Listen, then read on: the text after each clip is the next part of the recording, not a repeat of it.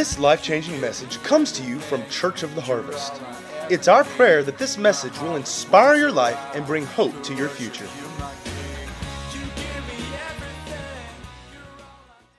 I'm going to talk about process and patience. And those are truly, I think those are bad words in our society today.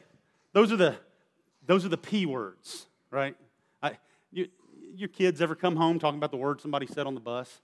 Dad, I heard somebody say the D word, the, the whatever word. They always use that first letter. Well, process and patience are the P words in our society today. We hate the idea of process, we hate the idea of patience. Isn't it true? I looked up process real quick because that's what I'm going to talk about today. Today I'm going to talk about process, and then next week I'm going to kind of talk about patience through the process. But a process is a series of actions that produce something that lead to a particular result. You should also have notes that came in your service guide, and you can follow along on there as well. A series of actions that produce something or lead to a particular result. Now, we live in the day of the instant celebrity, don't we? If you got somebody, a kid who decides, you know, they, they know they've got a pretty good voice, what's the first thing they want to do? American Idol. The voice. Yeah, that's all they want to do. I don't need vocal training. I don't need to start small. I'm headed to the voice. I'm headed to America's Got Talent right? I, know a lot of people that have gone to those tryouts that have incredible voices and, man, don't make it through the first cut. But we live in this day of the instant celebrity. I mean, YouTube. You know, that's where Justin Bieber was discovered. His mom put up a few YouTube videos of him as a little kid singing, and somebody picked him up, and next thing you know, you know, he's got a huge recording contract. Instant gratification. That's our society today. We know what we want, and we want it right now. Nobody wants process. Nobody wants to take steps. We know what we want, and we want to jump to it right now. Y'all know one good sign of that is that everybody looks for the shortcut and everything, right? How many of you can look around your house? You buy a new house and you go in and you can see all the places where the builder took shortcuts. You're like, well, that was done really poorly. And just kind of ticks you off because they didn't take their time and do it right. Instead, they just tried to get the end result real quick so they can get that paycheck, right? You know, it makes me think too you know, I, I remember Sean and our, our first house was like, you know, I don't know, we paid like sixty or seventy thousand dollars, you know, thousand square feet, and and generally that's the way we start. We have to start small, right? And and our next house, hopefully, you know, we're doing a little bit better, and we can get something a little bit larger, and hopefully the next one, you know, we can we can get something more like what we're looking for, and eventually, maybe by the time you know we're a little bit older and middle age, maybe we can get something that we really kind of always wanted, you know, something that kind of fits our, our family and, and is ready for grandkids and all that kind of thing. But a lot of times we don't want to take steps. If you remember the housing market 12 years ago or so, they were giving out loans that they shouldn't have been giving out. And many, many thousands of people were able to jump from uh, you know, an 800 or 1,000 square foot house to a 5,000 square foot house. And they had all these balloon loans and all these things. And thousands and thousands of people lost their homes just like that because there's steps. There's a process to everything that we do. You know, I, I, hear people, you know, well, I, I just can't find a job. Been without a job, hadn't supported the family in a year, two years. Well, what about minimum wage? Well, I, I'm too qualified for minimum wage. Well, look, you got to start somewhere. Go through the process.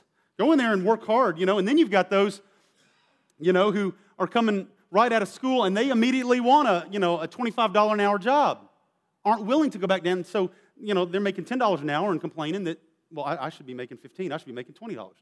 They don't want to take the steps. They don't want to be faithful. They don't want to prove themselves and go through the process of working up and the process of promotion. I've got a guy that I'm, I'm doing a lot of work for now that some of you, uh, some of you may know of. He owns, uh, he owns a lot of the Domino's pizza locations around this region, a lot of them.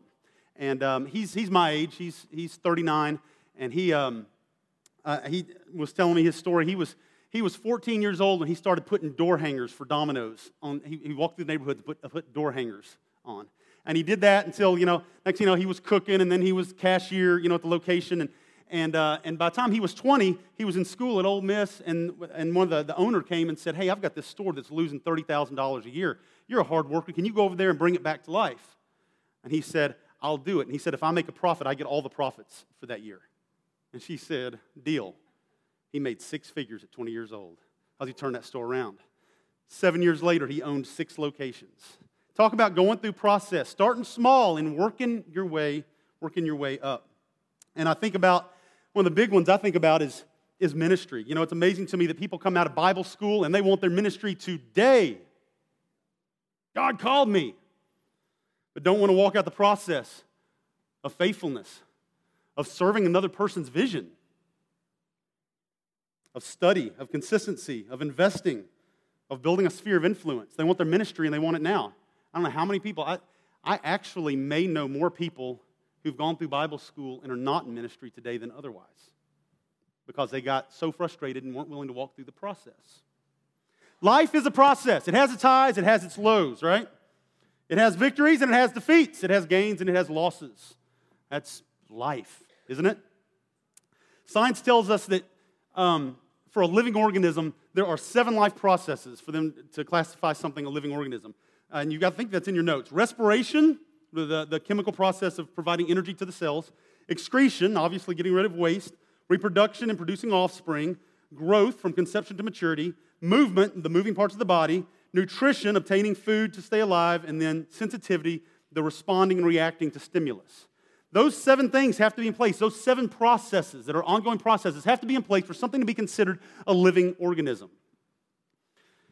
Um, in like manner, we go through the physical process of, processes of life, right? Any, any of you getting a little older? You, you, you feel the processes, uh, the a little different process than you were in your 20s. And, you know, I hit 40 this year and, you know, I had for the first time make an appointment to see dad's urologist. I am 40 years old. We talking about a urologist. What? We all go through the processes of life, right? Things change. Now, as believers, our souls are also in process. We're pursuing mature, spiritual maturity, and our desire is to allow our soul to go through that process to become everything that God has called us to be, right? And God offers to take us through the process. He, he, it, it, he never said that it would be painless or that it would be easy. But God walks us through the process. And it can be fulfilling and it can be rewarding. He promises to walk, through us, walk with us through the process if our hearts are turned toward Him. And listen, for us as believers, the process is not just survival. In the animal kingdom, these processes of life, they're just simply survival, right? For us, we're pursuing the abundant life. Y'all know Jeremiah 29 11? This is the, the graduation scripture, right? For I know the plans I have for you, says the Lord, plans for good, not for disaster, to give you a future and a hope. That's God's desire. We are in process to achieve that, that, um, that future and that hope.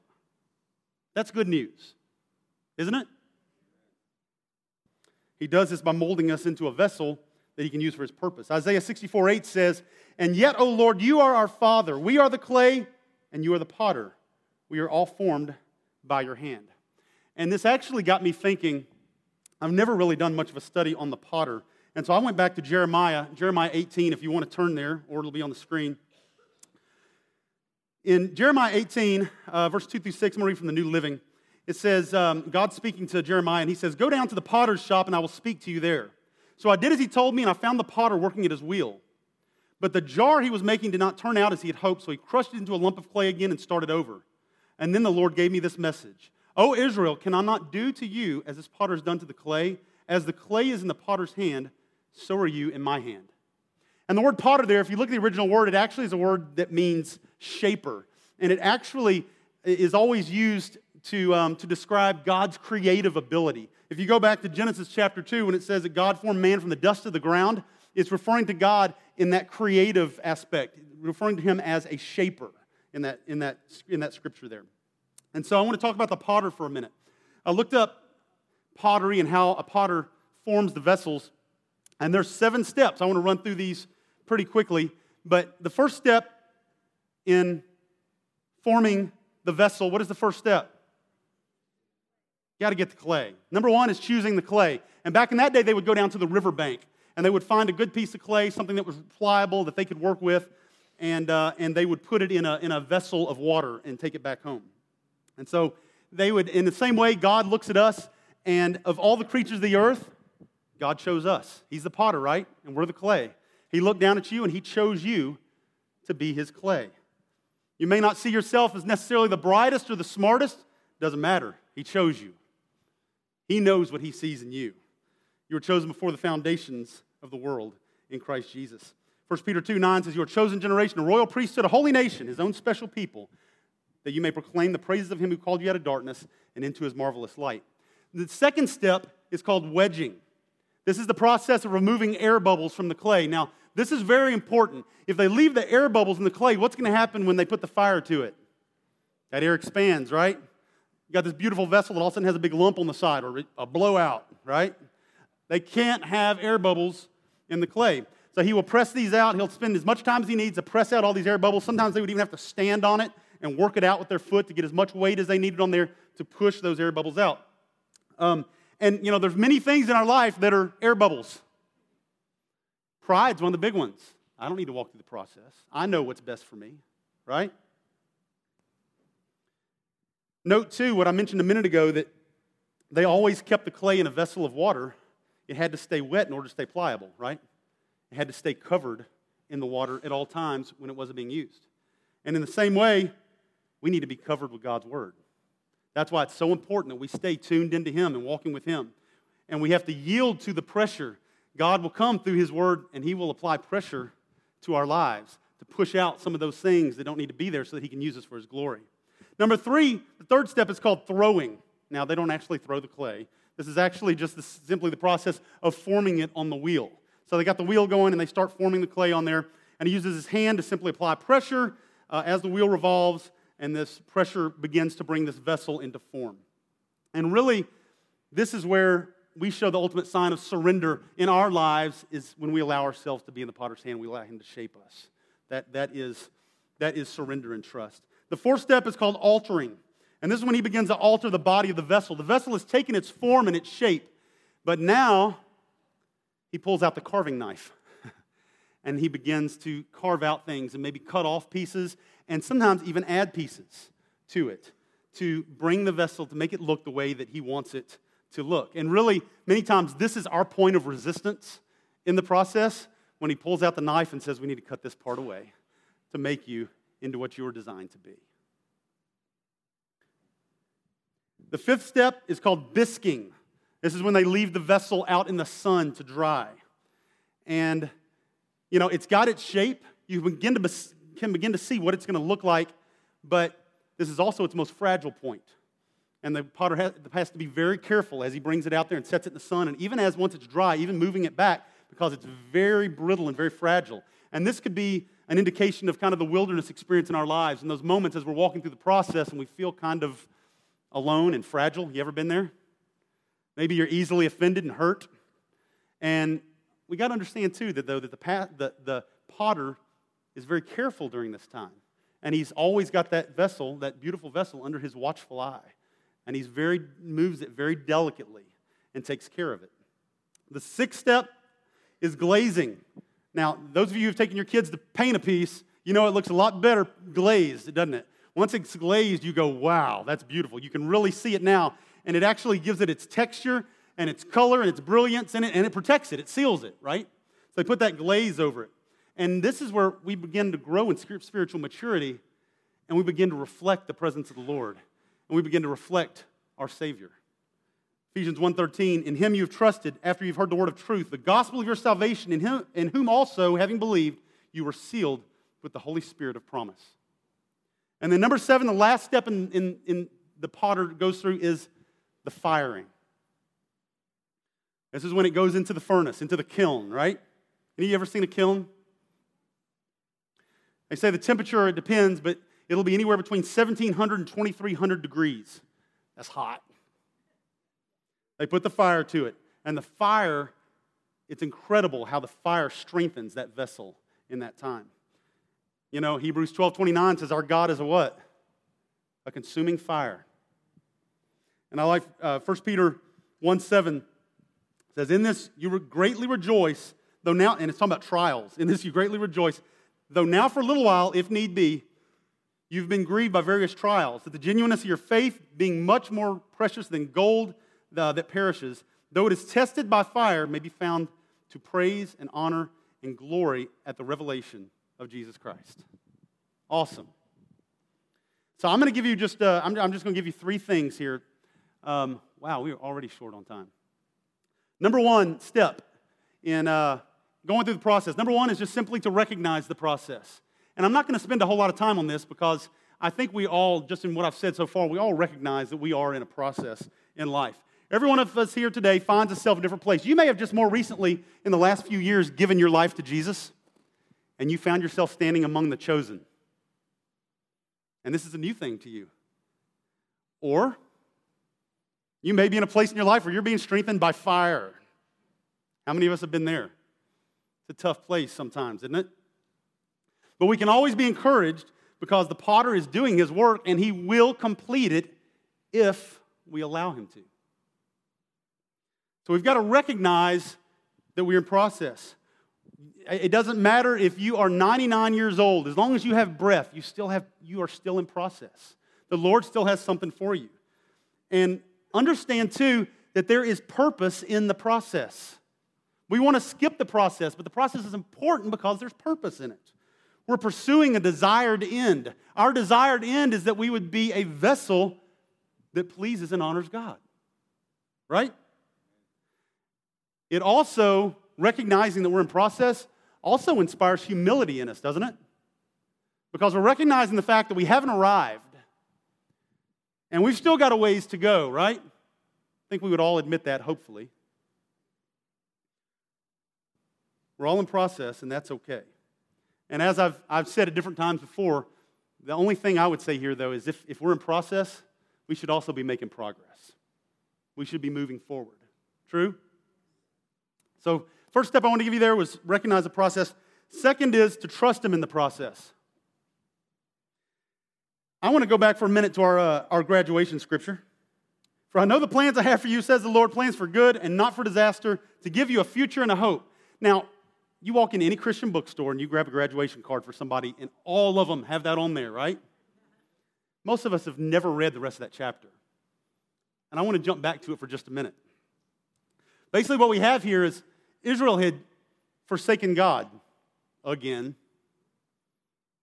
They had stepped away, they were doing their own thing, right? And so God allows them to be delivered into Babylonian captivity. So now they're captives of the Babylonians, and a short time goes by, and they begin crying out to the Lord again, right? Lord, deliver us. Lord, save us. We don't like these heathen Babylonians. We're an immoral culture. We don't belong here. We want to go home. If, if, if, if you'll just deliver us this time, I promise we'll, we'll worship you forever. Right? And so you have a prophet, the prophet Hananiah, stands up with a word from the Lord. And he says, You will be delivered in two years. And the people are all excited. We're going to be delivered in two years from the Babylonians.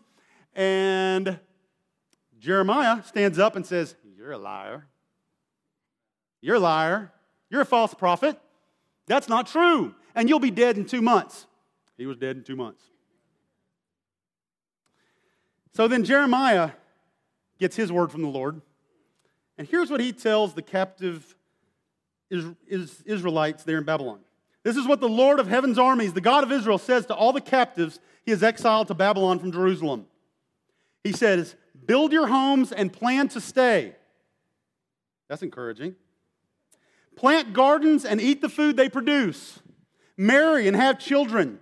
Then find, find spouses for them so that you may have many grandchildren. Multiply, do not dwindle away, and work for the peace and prosperity of the city where I've sent you into exile. Babylon Pray, for the, pray to the Lord for it, for Babylon, for its welfare will determine your welfare. This is what the Lord of heaven's armies, the God of Israel, says. Do not let your prophets and fortune tellers who are with you in the land of Babylon trick you. Do not listen to their dreams because they are telling you lies in my name. I have not sent them, says the Lord. This is what the Lord says You will be in Babylon for 70 years. That's a process. But then I will come and I will do for you all the good things I've promised and I will bring you home again. For I know the plans I have for you, says the Lord plans for good, not for disaster, to give you a future and a hope. Puts it in a little different perspective, doesn't it? I, I hope that last, I hope verse 11 was encouraging for him. But you know what's amazing to me? People that say, you ask people how they're doing, I'm blessed. It's such a blessing to walk in the perfect will of God. And, you know, you know, that's easy to say when things are going really well for you, isn't it? You know, and then there's other people that say, I, I, don't know what God's will is. I can't walk in God's will. Things are going terrible for me. This can't be God's plan for my life because things are going so badly. You know, I, uh, you know, my car's always broke down. I'm late on a payment on my house. My, you know, I, my kids are always fighting among each other. I, I can't be where God wants me to be, you know, in my life because things aren't going well. Doesn't look like things were going too well for children of Israel right there either. I'm not saying you are in God's perfect will. I'm simply saying we can't judge that on how things are going. We can't judge it on the outward appearance. Let me ask you this. We know the end of the story as far as Jesus goes. Where would Jesus end up?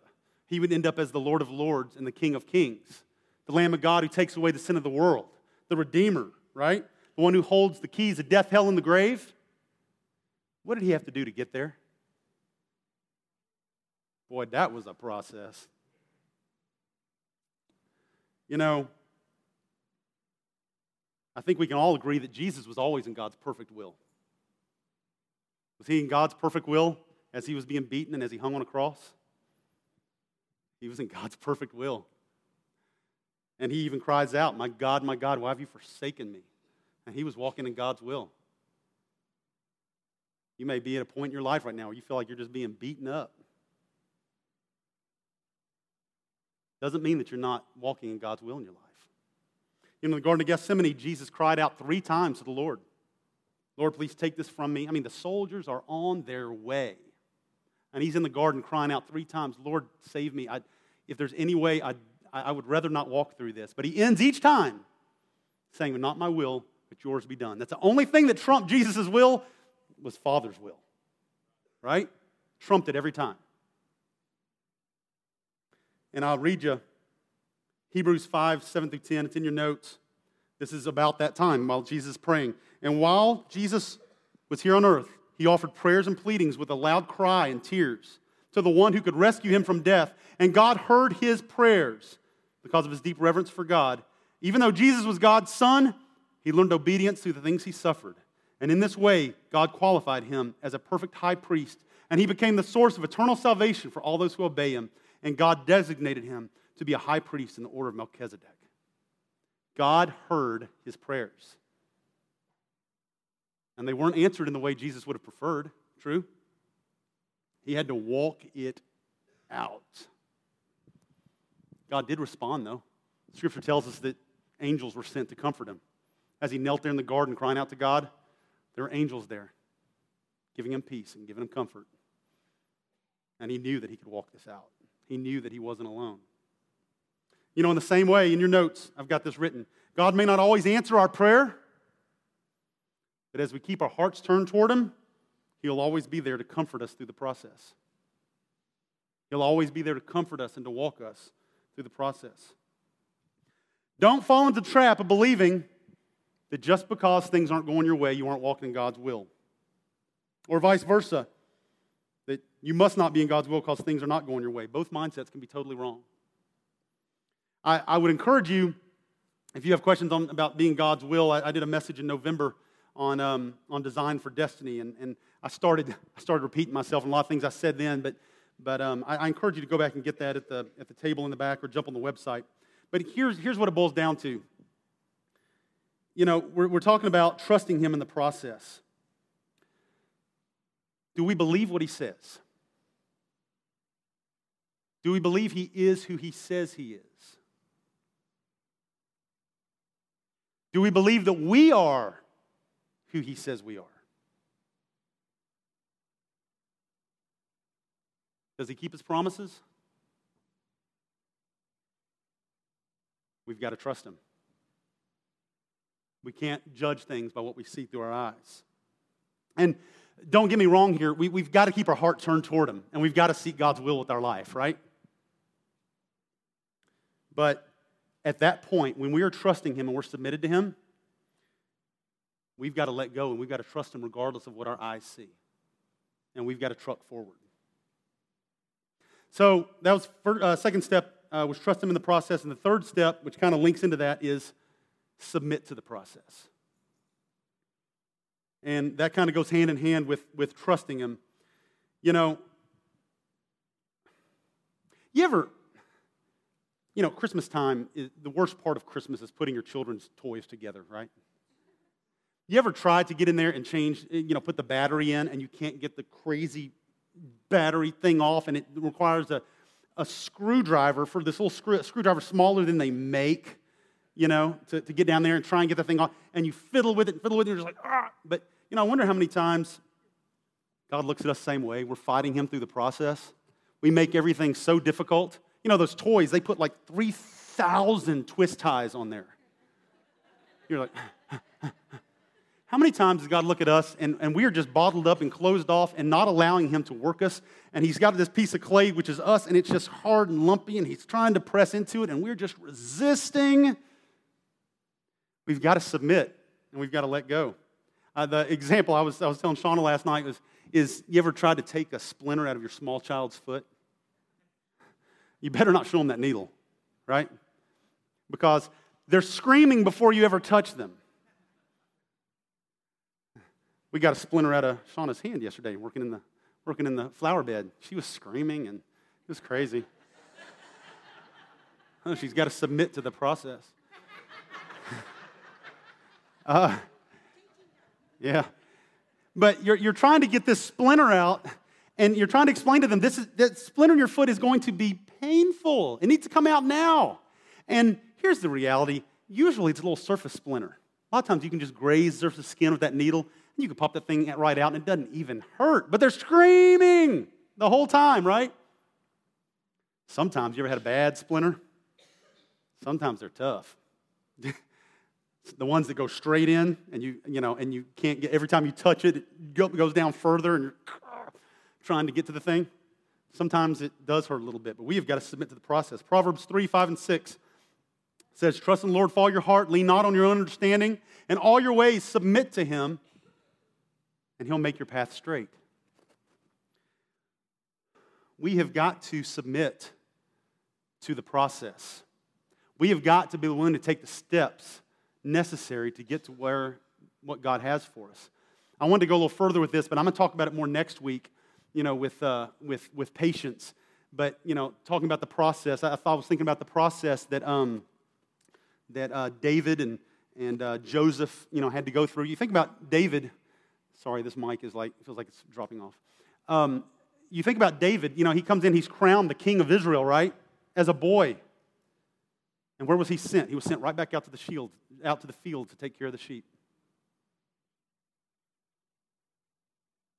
You think about the process. If he had known, yeah, what, what if Samuel said, yeah, you're going to be king, but you're still going to be a shepherd for a while, and, and your brothers are going to kind of despise you. And uh, then you're going to have to you're going to have to take out some lions and bears along the way, and, and then you're going to have to take down a giant. And, and then the oh, king's going to try and kill you several times. And, and you know, years and years down the road, you'll be king. You'll be, you'll be king if you can stick with it. That wouldn't be very encouraging, would it? We have got to submit. We've got to get to the place where we say, God, I trust you. If you need to get something out of me, then I submit. I'm going to let you do it. I'm going to walk through the process to accomplish everything that you have for me. Uh, I've got to wrap up. Take a look. I, I, saw this, this video this week. As you, as you meditate on this for a minute, on the potter and what he's doing in your life, take, take a look at this. Uh, take a look at this video.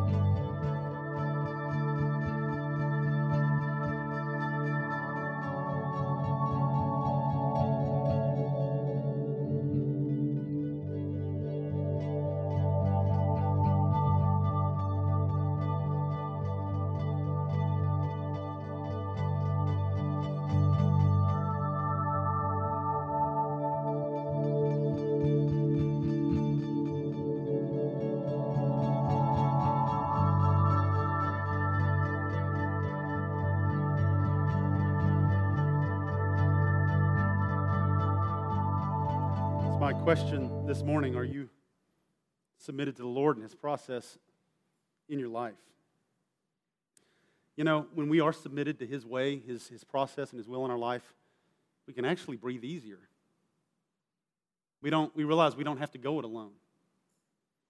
You know, something else during worship, I, I was kind of, I don't know, I, during the moment there, the Lord kind of showed me something else I wanted to mention too. You realize you may be going through, through some rough things in the process. Doesn't mean that God brought those to you. And I kind of looked at it differently. I looked at, I was kind of looking at process just as a means to an end, but the way I kind of saw it in my mind was we go through these, these places in our lives, and, and to, for God to use us at this point, we have to get to this point. And so we're journeying to get there. And whether that path is going to be easy or hard, you know, is kind of irrelevant. We're still working to get to this one point. And there will be, there will be pits along the way, and there will be traps. There will be hard things that we'll encounter. Sometimes we'll get a bright, shining day that we'll be able to just cruise along. Sometimes we'll make a bad decision and it'll trip us up. We'll find ourselves laying on the ground on the way to this point. But all these things are part of the process to getting to that point. Does that make sense? Where God can use us. And so we've got to, we've got to realize that, you know, God, God used the lion and the bear to prepare David for Goliath, right? It doesn't mean that God sent a lion chasing after David. but as a shepherd, that's one of the things he would have to deal with, right? He had to get to the point where he was ready to take on Goliath. We have got to trust him. We've got to be submitted to him. And we can breathe easier knowing that we have done that. See, we've always been told that it's bad to be satisfied with where we're at that we should always be aspiring to more in the Lord, which is, is true in our relationship with Him. We should always be trying to go deeper.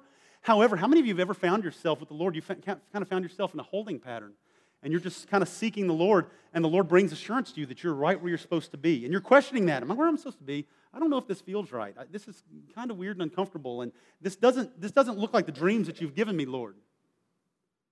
But it's part of the process. And God can bring you that satisfaction, that moment. I, I've talked before about a number of years ago, I was questioning all kinds of things in my mind, and, and I, I walk into this church, wasn't even there for a service, and, and this guy calls me out and, and just had a word for me and, and tells me, speaks just the words I need to hear. You're right where you're supposed to be, right where I need you to be at this point. I've got your back. That was what the Lord was saying to me in that moment. And I was questioning. I thought, am I, where, am I doing what I'm supposed to be doing? Does that make sense? I was dissatisfied. The Lord was saying, You're right where you're supposed to be. Work hard, be faithful, prove yourself.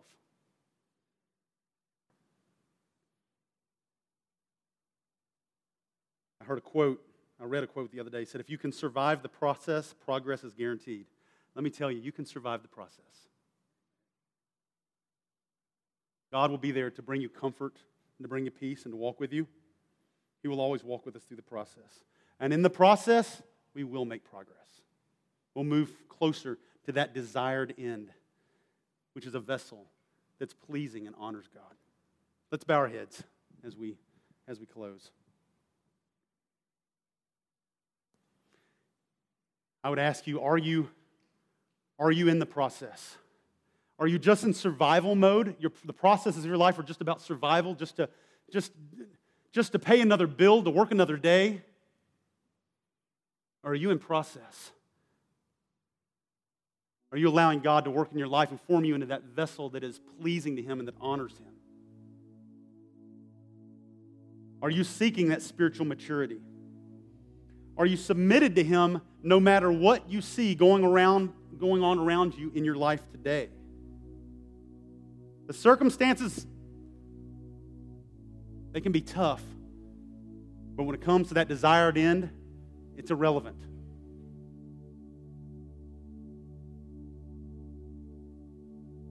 I would ask you do you have a desire to please God with your life? Is His Word your guide? Do you listen when He points out that area in your life that you need to deal with? When He, he presses His palm into you, trying to work out that air bubble, are you submitted to that? You know what that's really called? That's called giving your life to Jesus. That's called making him Lord of your life. That's called surrender. That's what we do when we, when we say, Lord, Jesus, be the Lord of my life. Lead me and guide me. That's what it means that we submit to his process, that we allow him to work on us. If we've surrendered our life to him, we'll be able to breathe easier. We'll be able to walk in peace and joy even in the midst of a storm. We'll have the desire to live a righteous life. We'll feel conviction when we do things in our life that doesn't please and honor Him. I would ask you that. No, our salvation is not based on works, but does it hurt your heart when you know you let the Lord down?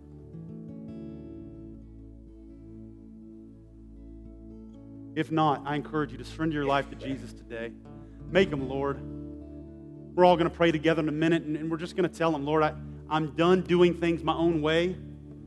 I'm done doing things in my own time. I'm done with instant gratification. I'm going to trust you, and I'm going to allow you to walk me through the process, and I'm going to submit to it. Even in the time sometimes when it's kind of painful, I'm going to trust you. I'm going to know you've got my hand. I'm going to know you're walking with me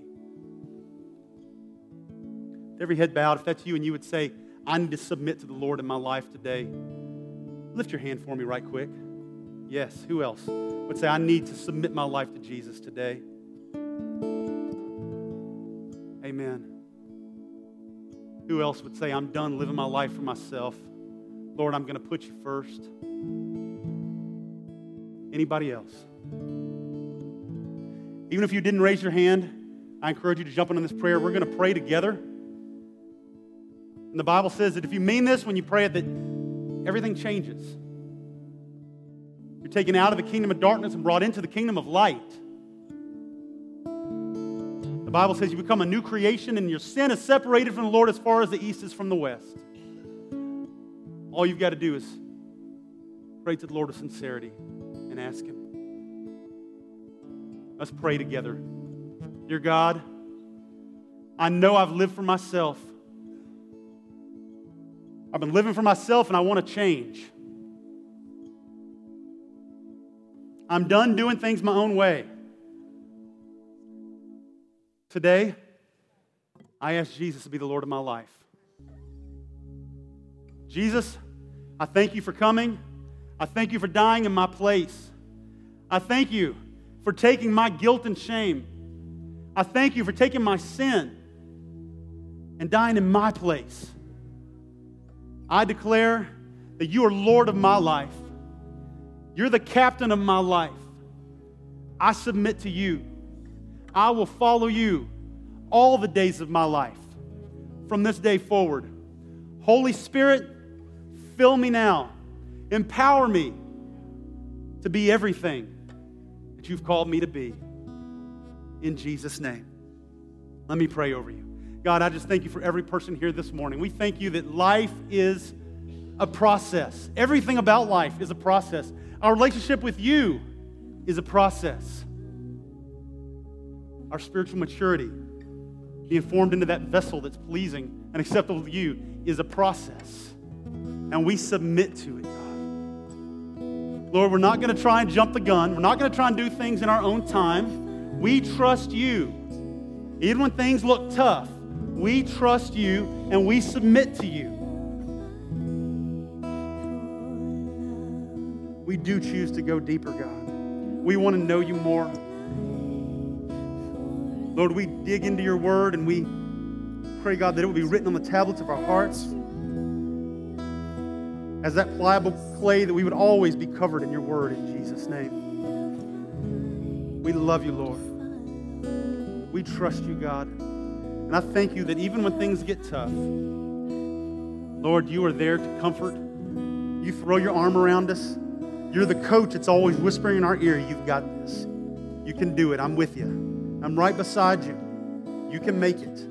You've got, you've got another day. You've got another day.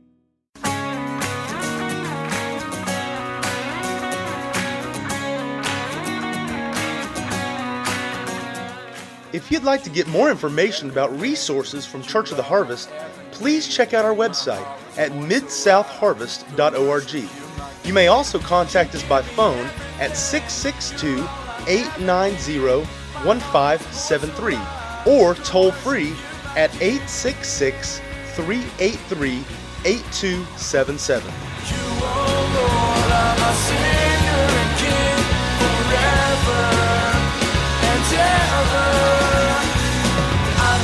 down